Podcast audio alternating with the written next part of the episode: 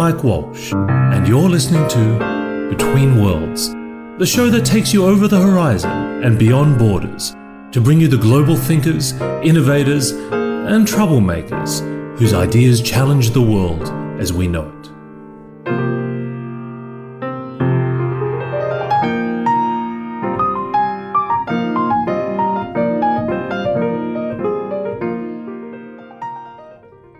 I'm in New York City today, and I'm hanging out with Seth Porges, who is a journalist, a TV personality. I know you hate that. He is a pop culture connoisseur and a chronicler of all things underground and unobserved and undiscovered, I guess. And observed, too, and discovered, hopefully. No. Well, yes. But I mean, I think one of your biggest claims to fame is that if you go into Google and you type in history of pinball, you're, I think, pretty much one of the top listings. A lot of things I have written or said pop up if you do that. Please don't do that. So I have this kind of long-standing fascination with the history of pinball, and it's something I am very quick to kind of bring up in conversations when things start to slow down a bit, because I think it's so fascinating. But pinball... Were you denied playing as a child or something? Is there some sort of depression? Oh my God, I don't even think I cared as a kid, but I'm super obsessed. What do you mean you didn't care? I mean, Brooke Shields and Tilt was one of my first adolescent crushes. Oh, well, I mean, do you remember Xanadu when they're roller skating through the giant pinball machine, Gene Kelly and Olivia Newton-John? I forgot that. You're right. You're right. There was something deeply surreal about pinball in the 70s and early 80s. Oh, I have so much to say about that, but let me back up again a bit first. So my fascination with pinball stems from its sort of nefarious roots and its illicit nature. So a lot of people don't know today, and it sort of has this, today it's probably viewed as a rather vanilla and safe and simple game, but for many years and decades it was banned. It was illegal in most major cities in America. So New York, Los Angeles, Chicago, which is where all the games were made. So there was a moral hazard around pinball. It was a moral hazard. It was viewed as this incredible moral crisis, and it was viewed as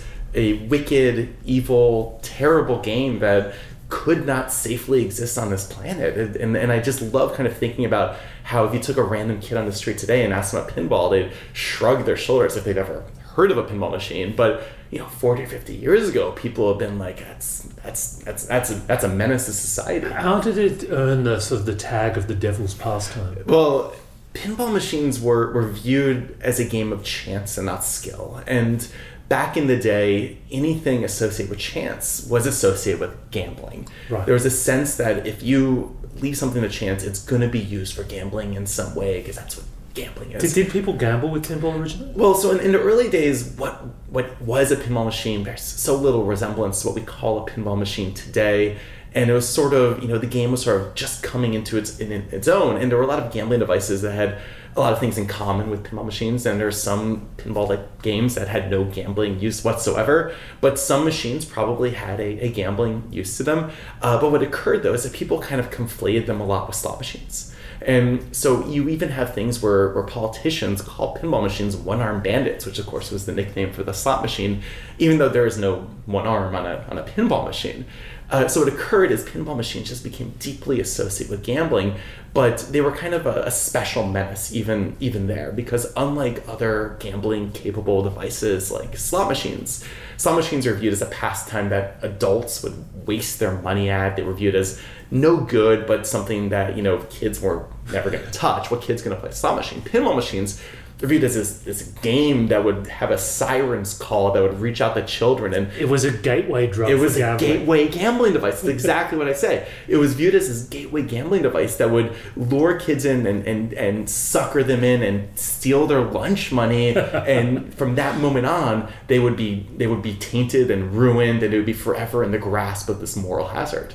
But do you see a direct sort of evolution from pinball as a kind of a underground illicit activity to the popularity of arcade games, as a kind of an act of rebellion against society as well? Well, sure, and I think there are so many forms of entertainment that you can look at through the 20th century in particular that kids thought were awesome and parents thought were scary.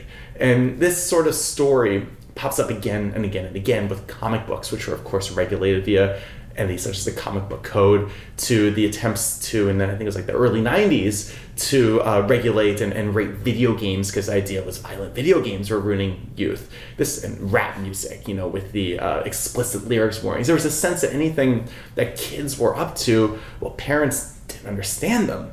But this was particularly acute, and the sensibility was particularly strong back then, because the very idea of kids having access to any form of culture, entertainment outside of the parents' grasp was just such a new concept, right?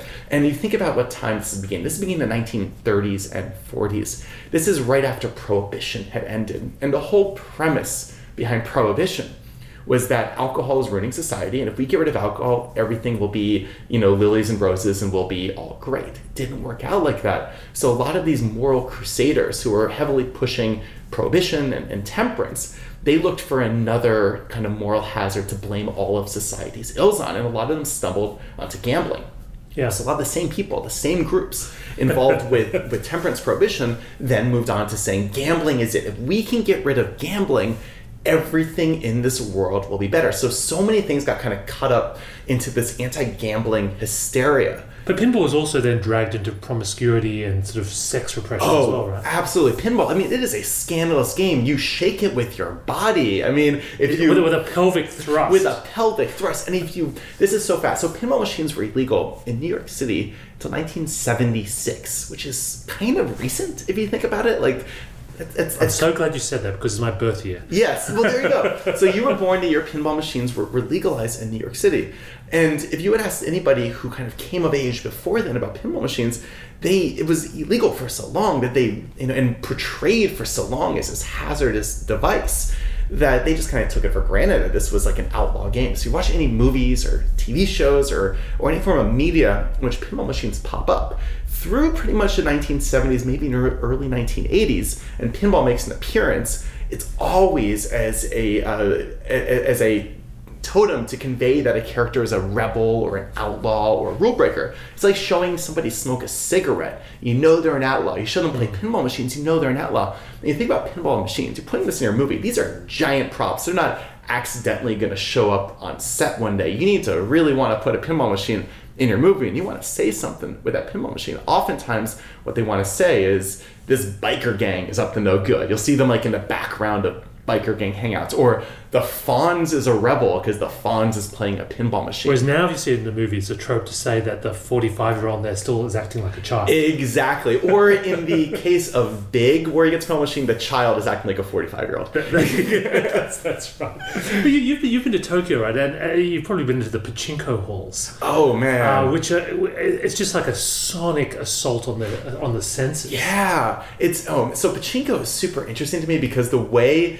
they kind of get around the anti-gambling laws. Wait, that's why it is gambling. It is gambling, but they have like loopholes that allow them to get away with it, because my understanding is you don't win cash directly in a pachinko machine. You can win like prizes, and then you trade the prizes in next door for cash, right? Well, you go around the back. Yeah, yeah. And so you grab this weird little fluffy teddy and you take it around the back and it turns into cash. Exactly. And this is how pinball machines back in the day actually got around anti-gambling laws the exact same way, but it wasn't, maybe it was prizes sometimes, but oftentimes it was free games you would win.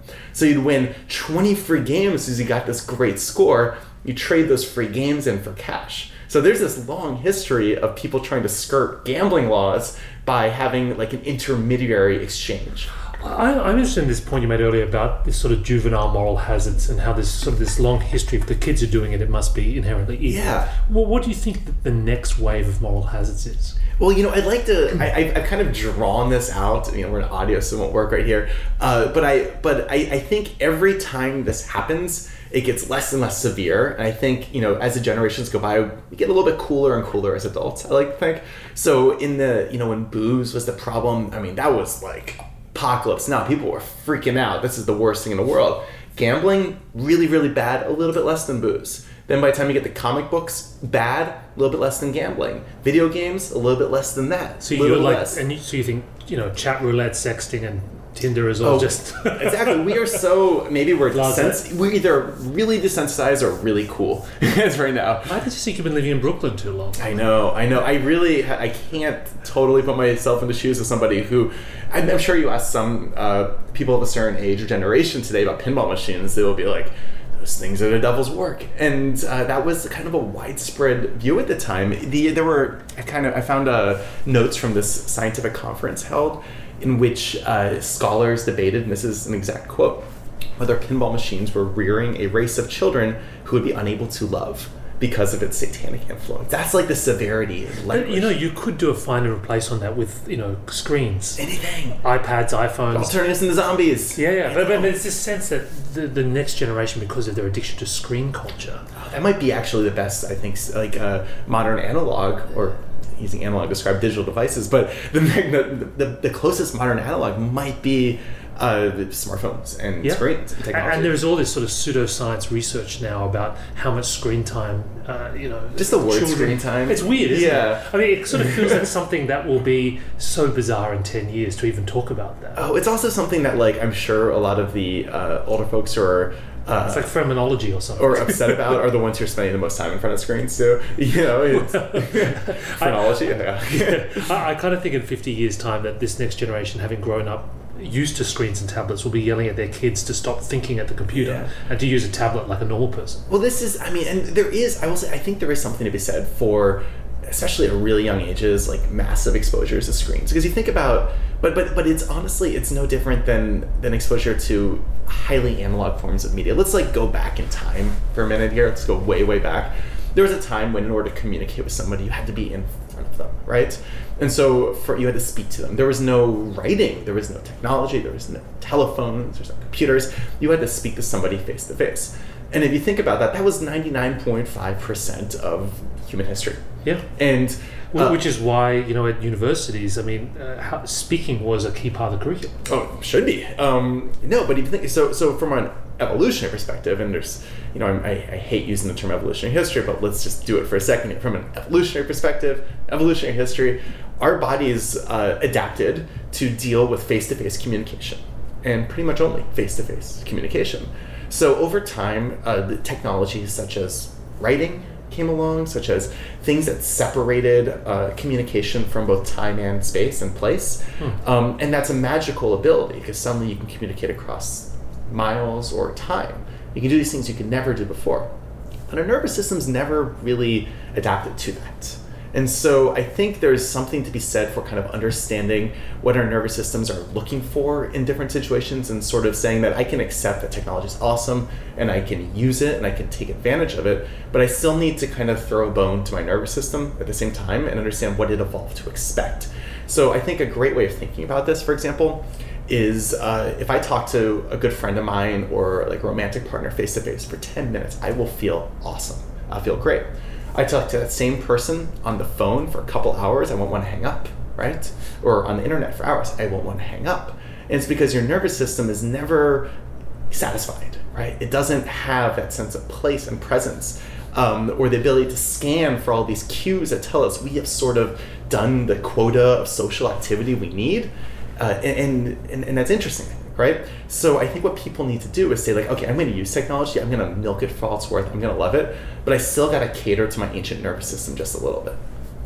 There's so much to unpack there, but it does sort of let me to think about virtual reality. Yes. In that that's starting now to expand the possible number of senses in a growing degree of resolution. Sure. To the point that maybe the nervous system could be tricked into thinking that a real interaction was happening. Oh, so that's such an interesting can of worms you're opening up. Let's open it. Okay, so let's think about what VR can be someday in the future. Let's go way out there, right? Right now, VR. People making VR are coming to it from kind of two primary perspectives. You have people... pornography. Three primary perspectives. You have video game people. You have people using it as a tool to make incredibly immersive and beautiful video games, right? And then you have the narrative people. You have filmmakers and people and documentary makers and people looking to it as a storytelling kind of point of view. And oftentimes these lines get blurred. VR kind of forces filmmakers to create some agency and immersion on the part of the user in a way that is not true with a traditional film. Yes. And then in the gaming world, it also kind of brings you a little bit more towards experiential narrative in a way that might typically be associated with filmmaking. So you have this lines blurring between video games and between narrative and VR, and I find that fascinating. But what we're talking about here is something different. What we're talking about is how do you use technology like virtual reality to trick the nervous system into thinking that a simulacrum of social interaction is a true social interaction. And this is very, very tough because of, let's just say, the uncanny valley, right? So if I'm in a social, and it's inevitable that people are going to kind of try to create shared universes in VR where we can holodeck into a hangout joint and, you know, a fake bar, let's say, and talk to each other. But right now, anything sort of like that, you're dealing with a flat-faced facade. You might have a digital avatar, but the nuance of that communication, the body language, the gestures, the everything that tells me and my nervous system that I'm talking to a real human, that's not there. Yeah. And you can try to make it there, but right now you would run flat up against the uncanny valley. Well, that's right. And yeah. As you actually get closer, the more distasteful it becomes. The more distasteful it becomes. So this is going to be, I think, the singular problem facing VR producers in the coming years and even decades, is how do you create simulacrums of social interactions that are good enough, It's funny because, I mean, people always reference Snow Crash. But one of the things that struck me most about one of the characters in that was that their job was actually trying to create emotional veracity in interactions. Absolutely. This is fascinating. So you're seeing right now some kind of early attempts for us to kind of bring in, let's just say, facial expressions and body language and gestures into VR.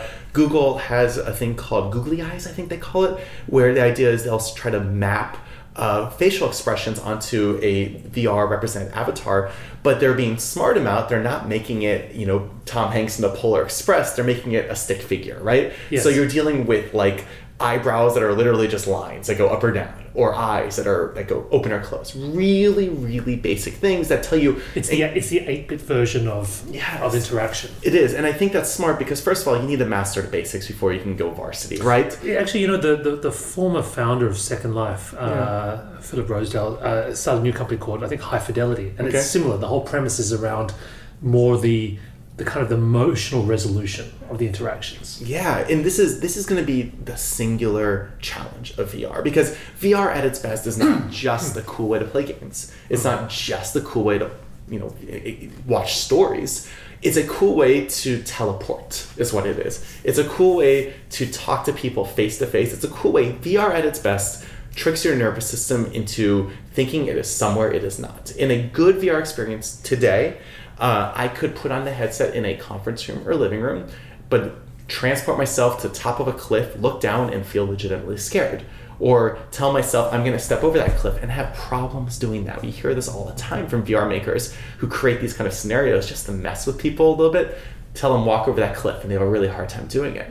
You can trick the nervous system with VR in a way you really can't in traditional media. Well, one thing that really fascinates me about that is the potential shift in perspective. Yeah. So, you know, there was a great essay by Robert Hughes who he was talking about the shock of the new, and he said abstraction really was linked to the Eiffel Tower. Sure. Because when you got high enough, you could see the world at a certain perspective. It changed your view of reality. Yeah. So I'm kind of interested how potentially virtual reality changes our own sense of reality, the universe. I don't think it's any wonder that people are now talking more about multiverse theories and sense the reality might be a hologram, because you use really good VR and you start to wonder how much we are potentially experiencing may not actually be real itself. Well, I mean, this is the totally unoriginal thought alert here, but you think about, like, what is our experience? Our experience is our brain translating a bunch of, you know, substances and atoms into something that makes us able to interpret and survive in the world, right? It's the ultimate rendering. It is. Like, color is not real. Like, there's no such thing as color. Color is how wavelengths bounce off of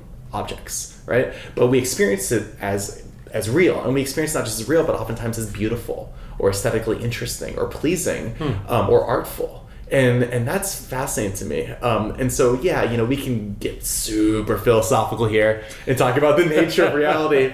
But I think at some point we'll just say, like, okay, we'll just accept what I view of and you view of as real. Let's just say that's real. What VR does that's cool is it allows us to, even if our conscious brain knows we are sitting in a conference room, again, this is a cliche, our reptile brain, our nervous system, our basic, you know, amygdala. Our amygdala, all these things, they feel trepidation and fear and scared or excited. They feel like they are somewhere they are not. And that to me makes VR a really compelling platform for doing just about anything. When I say just about anything, I really mean just about anything. Yes, entertainment is really cool, but think about therapy. We were talking about this offline a little bit. Think about training people. Think about, like, taking firefighters and training them how to handle certain scenarios in a way that would be very expensive to do in the real world, or very dangerous to do.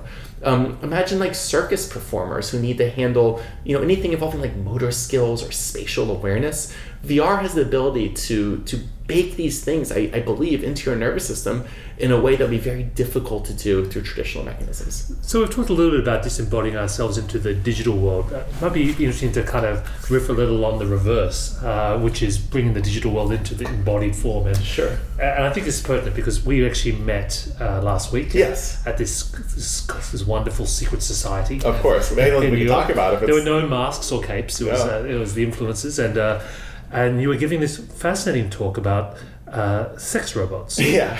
which is obviously a great interest and personal passion of yours. No. I'm going to deny that. It's just your dinner party, I feel. Yeah. But you know, this is sort of the interesting sort of other side of this, which is as we start to give life to robotics and it becomes more of a real thing, the way we're kind of anthropomorphizing them and making them an expression of our own weird desires. Oh, so give some background where I gave this. It was for jokes. It was a funny. It was a talk about I called the talk, you can tell a lot about a man by the sex bot he makes for himself. Which is, you know, the idea being that, like, these things are really just expressions of their creators is what they are. And I think that's a theme that finds itself, I think, in science fiction quite a bit as well. So this is not a new idea, creating sex bots. Oh, no, well, this is what I say. Like, what is a robot? What I like to say is we as men, and I literally mean, like, males in this situation, but also, you know, just humans, try to create perfect partners in any way we can using the technology we have at the time. And this is, you know, in modern times, that might literally mean, like, a Jetson-style robot, modern electronics, something like the movie Ex Machina might have displayed. But if you look back in ancient times, this is artwork, this is statues. This is our need to create perfection around us. And people actually were in love with some of these marble statues, right? Well, there are some documented marble love interactions. I mean, well, in these days, you oftentimes hear those stories, maybe in other countries more in the States, about people falling in love with pillows or blow-up dolls or any of these other inanimate objects. But that's a thing that can, I suppose, happen. But what you're referencing, which is one of my favorite little anecdotes from history about sort of the pitfalls of conveying our own desires as well as our own searches for perfection onto other people, involves this case of this woman named Audrey Munson. And some people may have heard of her. I just think she's a fascinating historical figure. Essentially, if you look around New York City today, there are countless statues of women. And these women look like kind of Greek goddess types. They'll make chariots and flowing robes and cupids flying around them. They'll be at the top of towers or in the facades of buildings or in museums. And you think to yourself, that's either some amalgamation of various women, or that's a figment of somebody's imagination, or maybe that's just like Athena, right? But it turns out that so many of these statues are actually modeled after the same real-life woman. This woman named Audrey Munson, who appears dozens and dozens, maybe even hundreds of times in New York City alone. She is everywhere. She was known in her time as Miss Manhattan. She was supposedly the most beautiful and perfect woman of her time, the kind of woman who would walk down the street and these artists and sculptors would see her and stop her and kind of pull a Titanic and say, I must draw you, or I must sculpt you. And so that line was still being used. Oh, the original.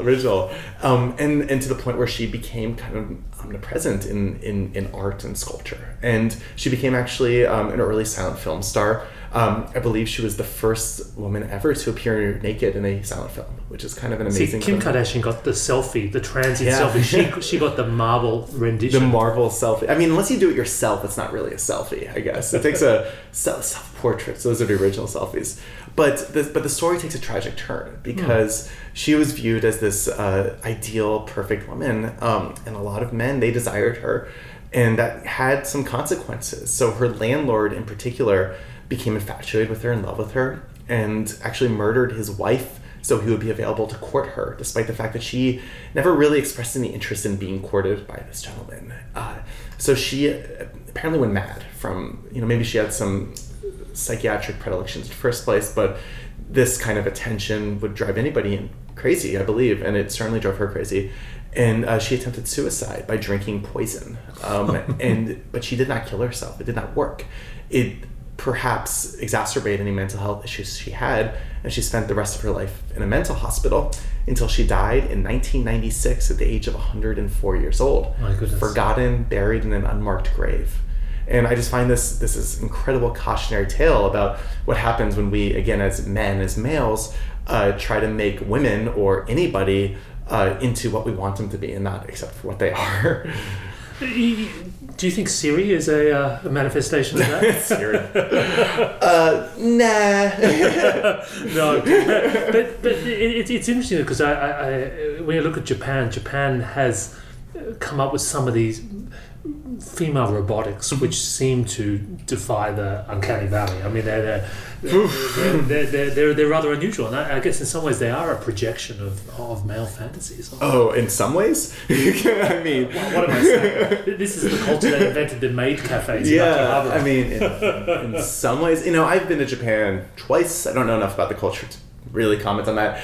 But I think that saying that I'm just going to leave that at that. Yeah, what I'm wondering is, as robots become more of a daily occurrence in our lives, do you think we're going to go past the point where we try to anthropomorphize them and they'll actually just start to look like utilities, like toasters? Well, they already are. I mean, a toaster is a robot in some ways, right? Yeah, your coffee machine is a robot. You slap a face on it, you call it a robot. We call the machines at GM plants that make cars, we call those robots. They don't look... cars are robots. I mean, they have faces and eyes. Yeah, Pixar ran with that for sure. Yeah, but I think any device that has some automation, they're like, what becomes a robot becomes a purely subjective term. What makes something a robot and what doesn't. It's what we want it to be. Like, I think the term robot implies a level of utility, but also a level of personality. An agency. And, or if not agency, I think the reason that we have no problem calling car making devices robots is because they do something that was once done by a human, right? It's why we say, like, the Lunar Rover, or the Mars rover, or some of the robots that organizations like NASA might use. We might call these things robots because they're doing something a human would have done before. When you look at these people that are advocates of the singularity, yes, so the techno-utopians, I mean, this sense of uploading yourself into the cloud or becoming one with this kind of Uber robot, do you think that's the flip side of this, trying to take on the superpowers of the machine? I've got my own thoughts on the singularity. I'm going to keep to myself. But you should not keep it to yourself. Okay, so here's the thing. Do you want to upload yourself? Nah, I'm cool. but I respect people who do. I get it. It's not Scientology. You can't speak out against it. But also, let's just take this from a science fiction perspective. If you upload yourself and you die, you're dead still. Maybe a version of you is out there, but that's just the same as having children, and having your own DNA out there. I think an information transfer. Your consciousness is still gone. Right? The ideal of living, of having your essence live forever. Well, that's there, man. That's what reproduction is. You're taking your DNA and it's propagating ants living down. If you take the basic unit of evolution and say it's not the person but the gene or the DNA, man, those things are already living forever. And I think that's so I think we're a lot further than we might think. We're just looking at it from the wrong angle. But the issue, I think, if we want to take the traditional view of the singularity, like the Ray Kurzweil idea of I'm going to upload my personality and I want to live forever in this cloud or machine or whatever it's going to be, the biggest problem that we're going to have doing that, and why I think that's a little bit further away than a lot of the optimists might say it is because the brain is just so freaking complex. Because understanding, because it's not a computer in a way that a Intel chip is. It's not a hardware problem. It's not a hardware problem. Because we can look at the brain and we can say this part does this and this part does that, but that's not really how the brain works. The brain is this incredibly complex, and the rest of the body and nervous system too. It's not just the brain. These incredibly complex interlocking systems that have functions that we don't understand and that date back to adaptations for a world that no longer exists. Right. It comes back to what I was saying before. The world we live in today is an alien world compared to the one that our bodies did the vast majority of their evolution in, adapting for. So we have all these circuits in our bodies and in our brains and all these adaptations and features, and they are for a world that no longer exists. And to say that a computer scientist or somebody kind of trying to solve the singularity problem is going to be able to replicate this. It's like trying to reverse engineer something that's been jerry-rigged for like thousands, millions of years.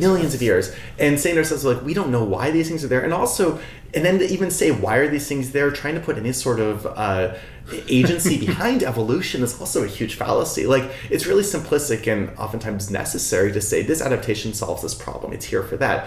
But that's not really how evolution works. Evolution isn't thinking these things out loud to itself. It stumbles into it, and it's messy, and it's chance-driven because somebody who had that adaptation happened to live a little bit longer, And so to understand the why of these things, it's necessary to this, and it's almost impossible because our world is so different and alien, and because the people who are attacking this problem are not neuroscientists, they're computer scientists. And those two people need to get in a room together if they want to do this. Seth, it's been wonderful having you on the show. Fascinating conversation. We could have spoken, I think, for hours, but it's great to see you. Thank you. Glad to be here.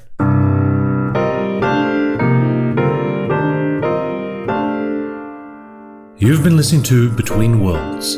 For more episodes and information on how to subscribe to our podcast, please visit www.mike-walsh.com/betweenworlds.